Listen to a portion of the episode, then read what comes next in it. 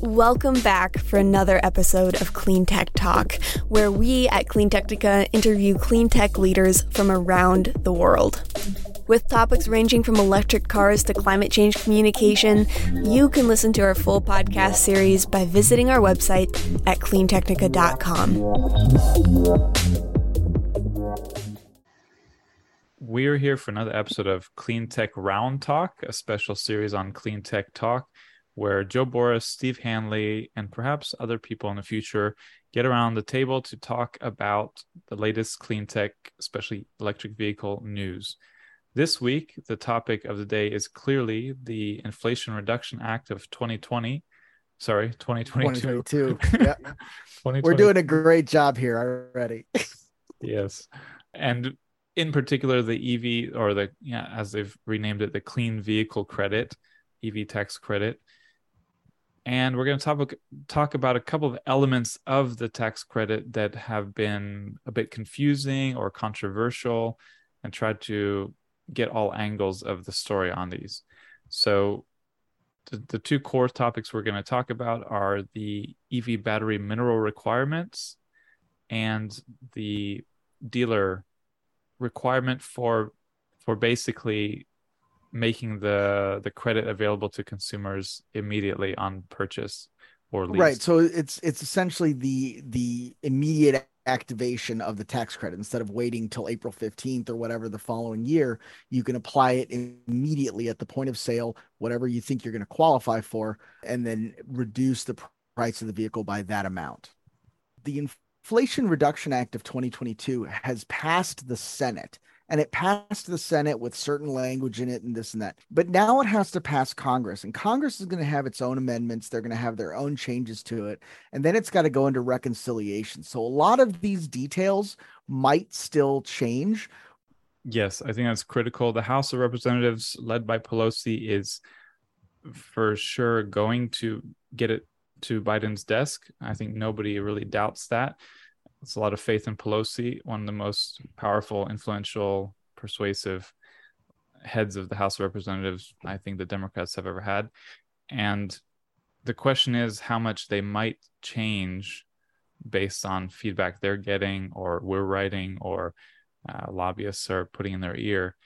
But, you know, this is sort of, these elements have sort of been hashed out for the past couple of years. And I am not anticipating big changes, but we'll see. We don't know yet. And of course, uh, then Biden has to sign it, which he will do. So I think, yeah, everything is with a grain of salt. We're going to publish this ASAP so that we're, you know, if anything changes, we're not behind the news. But the first element let's we'll deal with, and then we'll come to the dealer one, is the the battery minerals. So I just published an article right before we started recording about this matter that this is sort of the most controversial and hardest part of the clean vehicle tax credit, but it's also potentially the best. I'm just going to do a short intro before I come back to sort of my my take on it. But the point is that starting January 1st, 2024, according to the language as we understand it, if an EV battery has any critical minerals, and this is like a list of like 40 minerals or more, nickel, lithium, cobalt, graphite, any of them coming from China, which doesn't mean necessarily mined there, but processed and refined there, then that EV will not be eligible for the tax credit. It gets excluded. And I mean, this really might be one of the things that would be most likely to get changed or modified a bit in the House. We'll see. But the problem with that for is that, you know, basically right now, China has a near monopoly or monopoly on the processing and refining of many of minerals that go into an EV battery. Using a, a chart from from Benchmark Mineral Intelligence, China is processes or refines 68% of the world's nickel, 73% of the world's cobalt, 100% of the world's graphite, synthetic graphite, and 59% of the world's lithium. So good luck getting an EV battery that doesn't have battery minerals out of China in it. The timeline is, you know, as as stated, this comes into effect January 1st, 2024. So there's a year and a half for EV automakers and battery companies to get their act together and you know produce batteries that don't come anywhere near China or other places like Russia, other places that are deemed what's the what's the term? No bueno. a foreign entity of concern. so this is this is the intro. I'll let you guys chime in on what you think about this before uh, you know I put more of my yeah. Well, I think the first thing that needs to be said here is that this doesn't necessarily mean that we're not going to have EVs that have batteries that are not made in China or Russia or anything like that. This just means that if you have an EV whose battery is made in China, you will not be eligible for the full tax credit. And that that's kind of a nuanced thing to say, right? That's yes. the question because like it, it really does have it really does kind of, you know, beg that question of like let's say you're Rivian, right? And one of the one of the new clauses in this new bill is that you will not get a tax credit if the vehicle is priced at over $80,000, right? So if you're buying a Rivian R1S and it's got this huge battery pack, you're already not getting a tax credit because it costs too much. It's it's like a $95,000 truck. So you're not getting the tax credit anyway. So if that thing has a battery that's made in China or made by Russia, it's not going to affect the the purchase price or the tax credit at all because it's already disqualified, right? Yes, correct. And we also, but, I mean, there was a stage where I think there was like a reduced tax credit for I mean, you know, th- there's been many drafts of this kind of legislation. So there's a possibility there could be a reduced tax credit for EVs with batteries that have minerals from China, but yeah, we don't we don't know yet. Steve, what do you think? Well, there's you know there's funny things happen when they pass legislation like this. Everybody wants to throw a little seasoning into the soup and, and get what they want. Somebody left a comment on one of the stories that I did recently. There's a forty thousand dollar credit for a heavy duty truck that weighs more than 14,000 pounds. Well, the Hummer already weighs 9,826 pounds. I mean, how much, how much more difficult would it be to add another 4,000 pounds of beef and qualify the thing for a $40,000 incentive? You're going to make a double Hummer. well, now listen, this used to be a real thing. International uh, is a trucking company that used to be affiliated with um, Navistar, but International in the late 90s, early 2000s, they actually made a what they call a medium duty, but it was a 14,000 pound heavy duty, essentially semi truck. It was called the CXT, and they made it with a pickup bed. But it was like it was just meant to be that. It was just meant to be the biggest, baddest. Like, oh, you have a Hummer, like in the old days when a Hummer was a big diesel thing, and it was like, oh, you have a Hummer. This is bigger, badder, dieselier than that Hummer. If, if you Google the thing, it's just international CXT.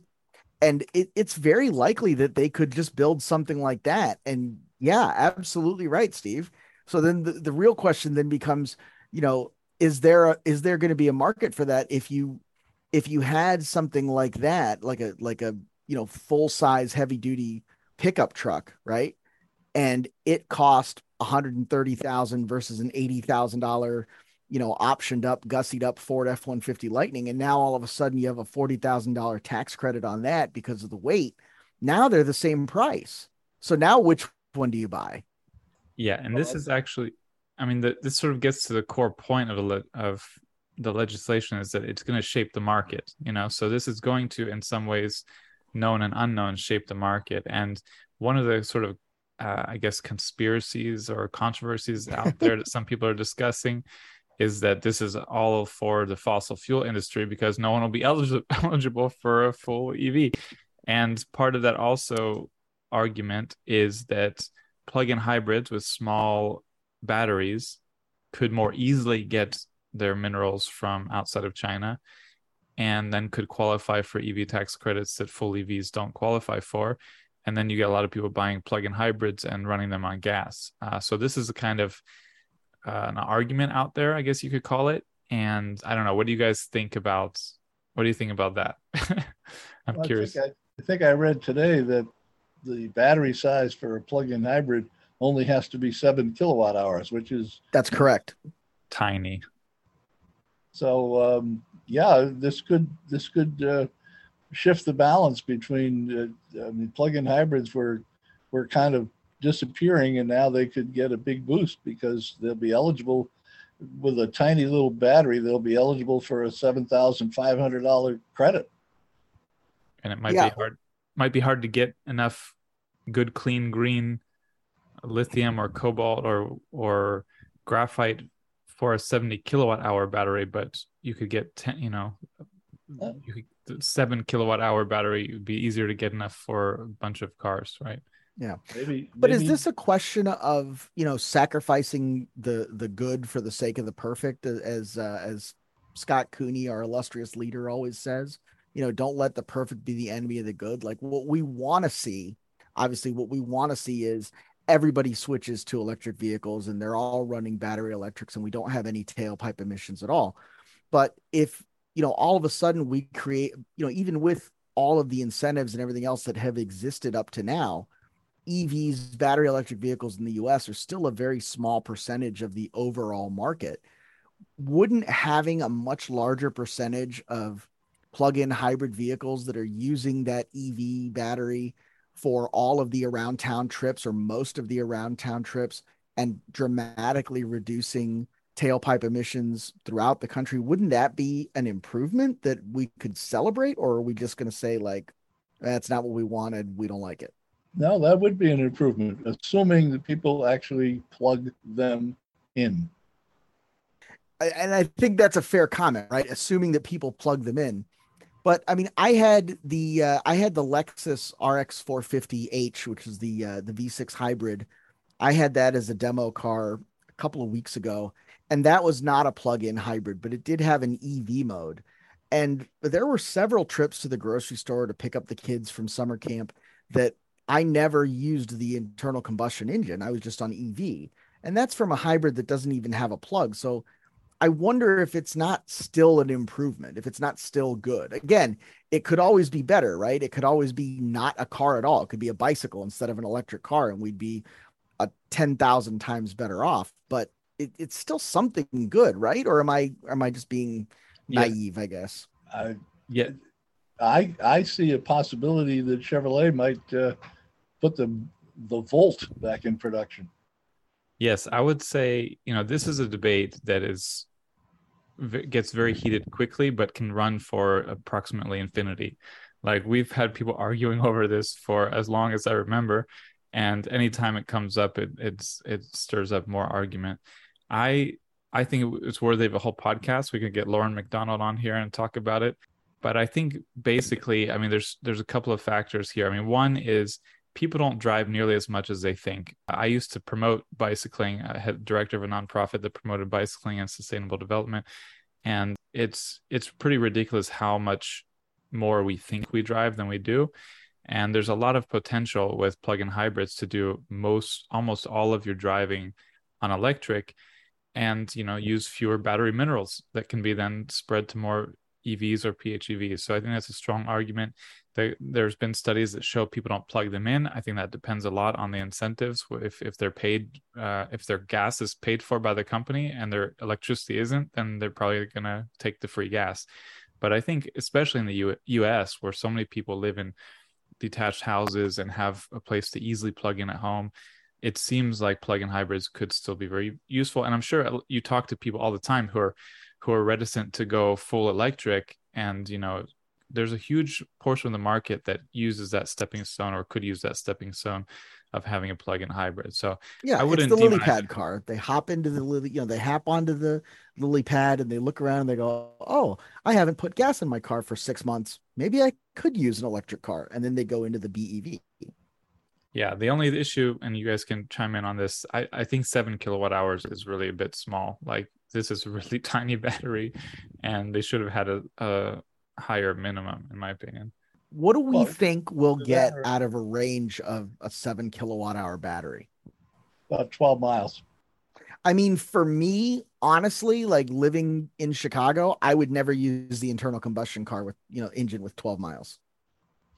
Like that would that But would that's pretty do small. But that's ninety percent small. of my driving.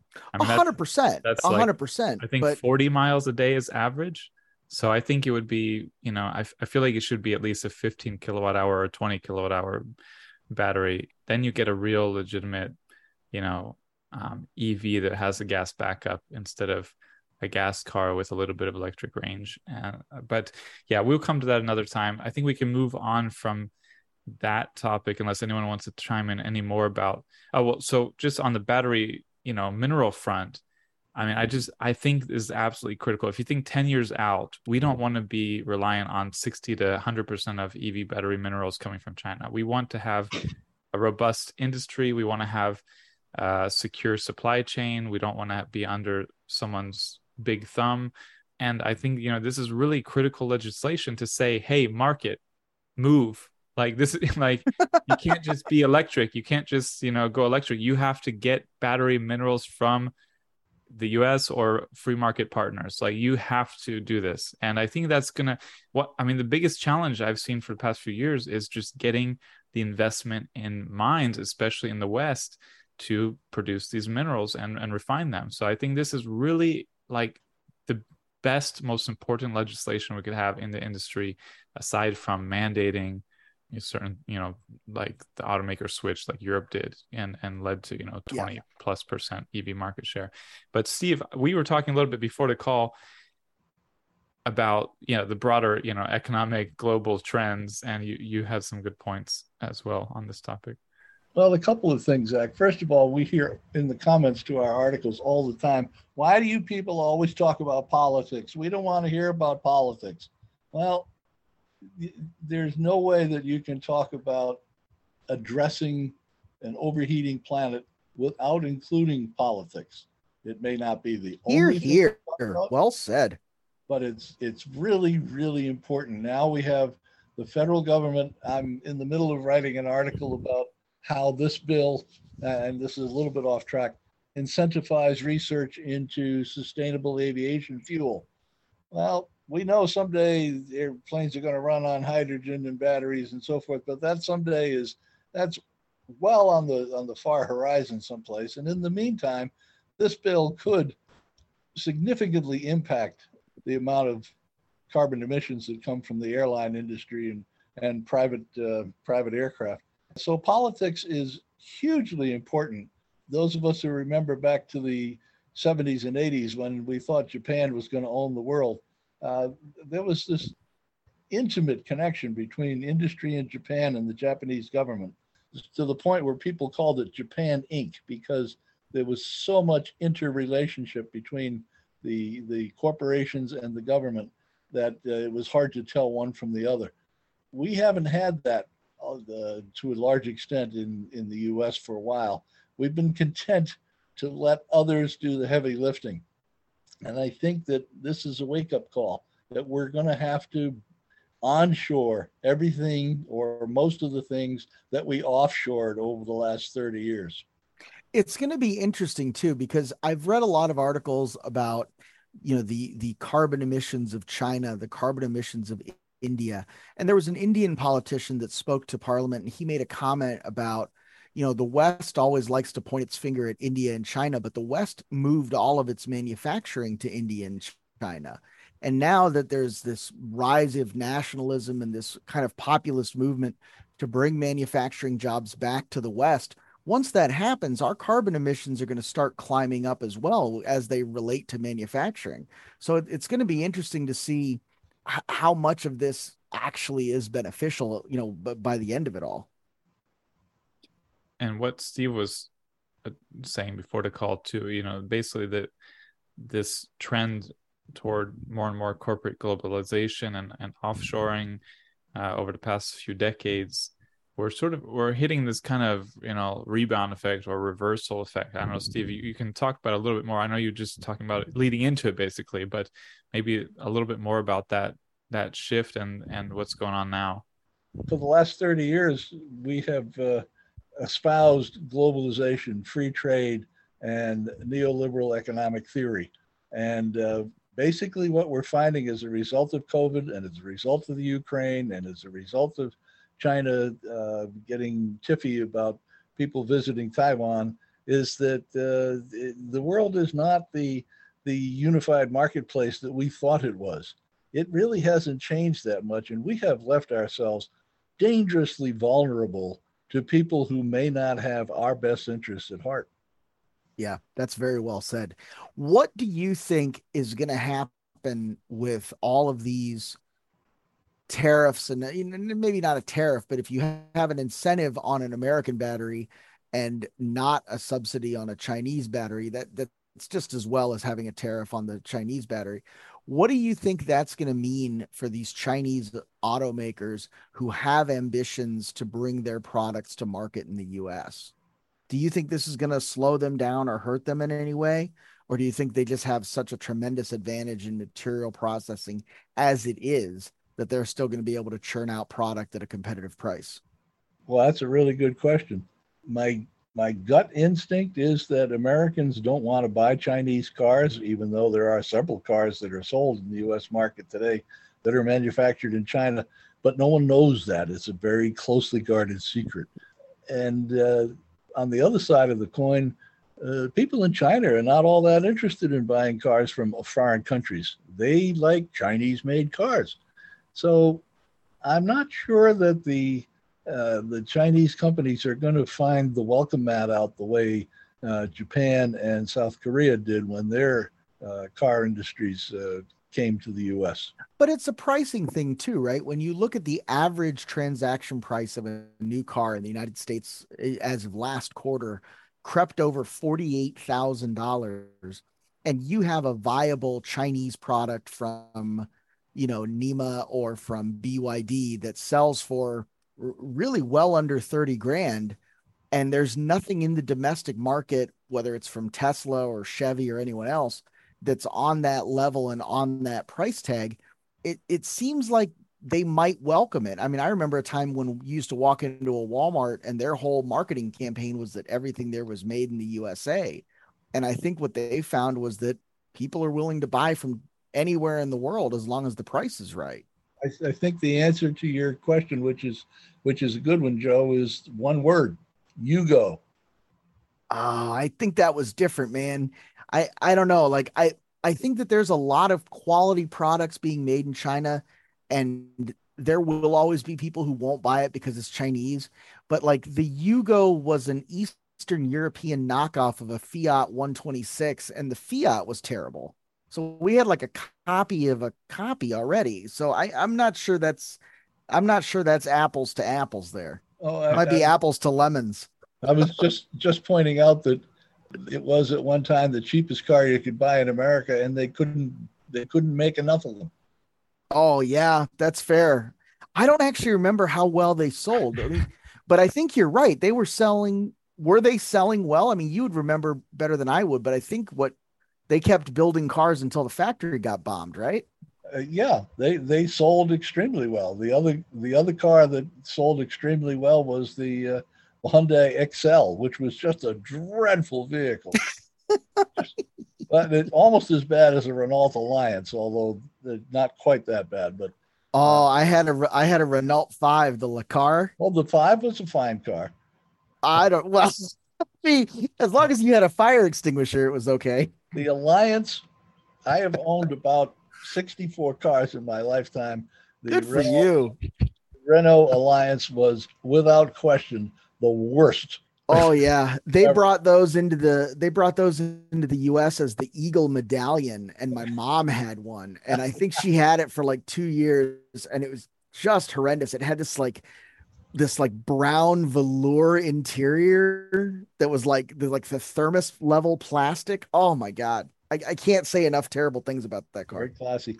But my, oh. my, my, my point is the same as yours, Joe. If it's cheap enough, you're going to find a lot of people that will buy it. I was going right. to say, but I, I think say. if we if we uh, get into another Cold War situation where it's this time the U.S. and China in a Cold War instead of the U.S. and Russia, I think there's a significant number of people who are going to say, I don't care if it's free, I'm not going to buy it. I was, right. gonna, I was gonna say, oh, oh, hello, weeds. You're deep, deep, in the weeds. Oh, hi, weeds. Where no, are the, how are the, you? The, t- the, t- um, the objective terribleness of the Renault Alliance is always a relevant factor in conversations about I, electric vehicles. I was just immediately thinking if he if Steve owns 64 cars, knowing Steve, depending on the topic we're talking about, he might pick uh, uh, several of them to be the absolute worst car. like depending on the topic, I might say no. They doubt. can't all be Renault Fuegos, man. yeah, I don't know, but yeah. So on your question of the Chinese company, I mean, this is actually one of the most yeah interesting. Qu- I, I think I have a very open mind, very curious mind about this because uh, you know they have their com- they they're offering competitiveness for the value, you know, cost for the value too. It's not like they're only producing cheap models, which you know definitely there are some of those, but they're also leading in sort of uh, smart EV kind of ways. So I think uh, it's something to be seen, but I but it, it's very clear that this legislation will not help them. this is definitely um, not good legislation for their interests in entering the U.S. market. Yeah. That said, they also are much more.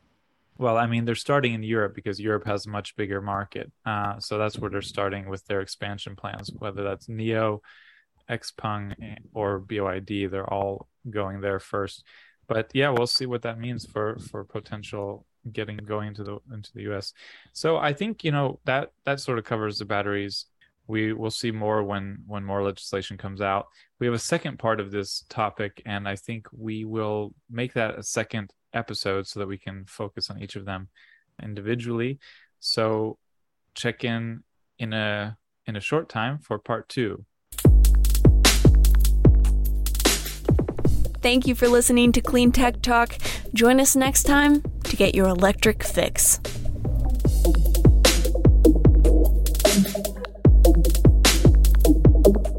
If you would like to sponsor our podcast, send us an email at accounts at cleantechnica.com. That's A C C O U N T S at cleantechnica.com. Thanks. Yeah.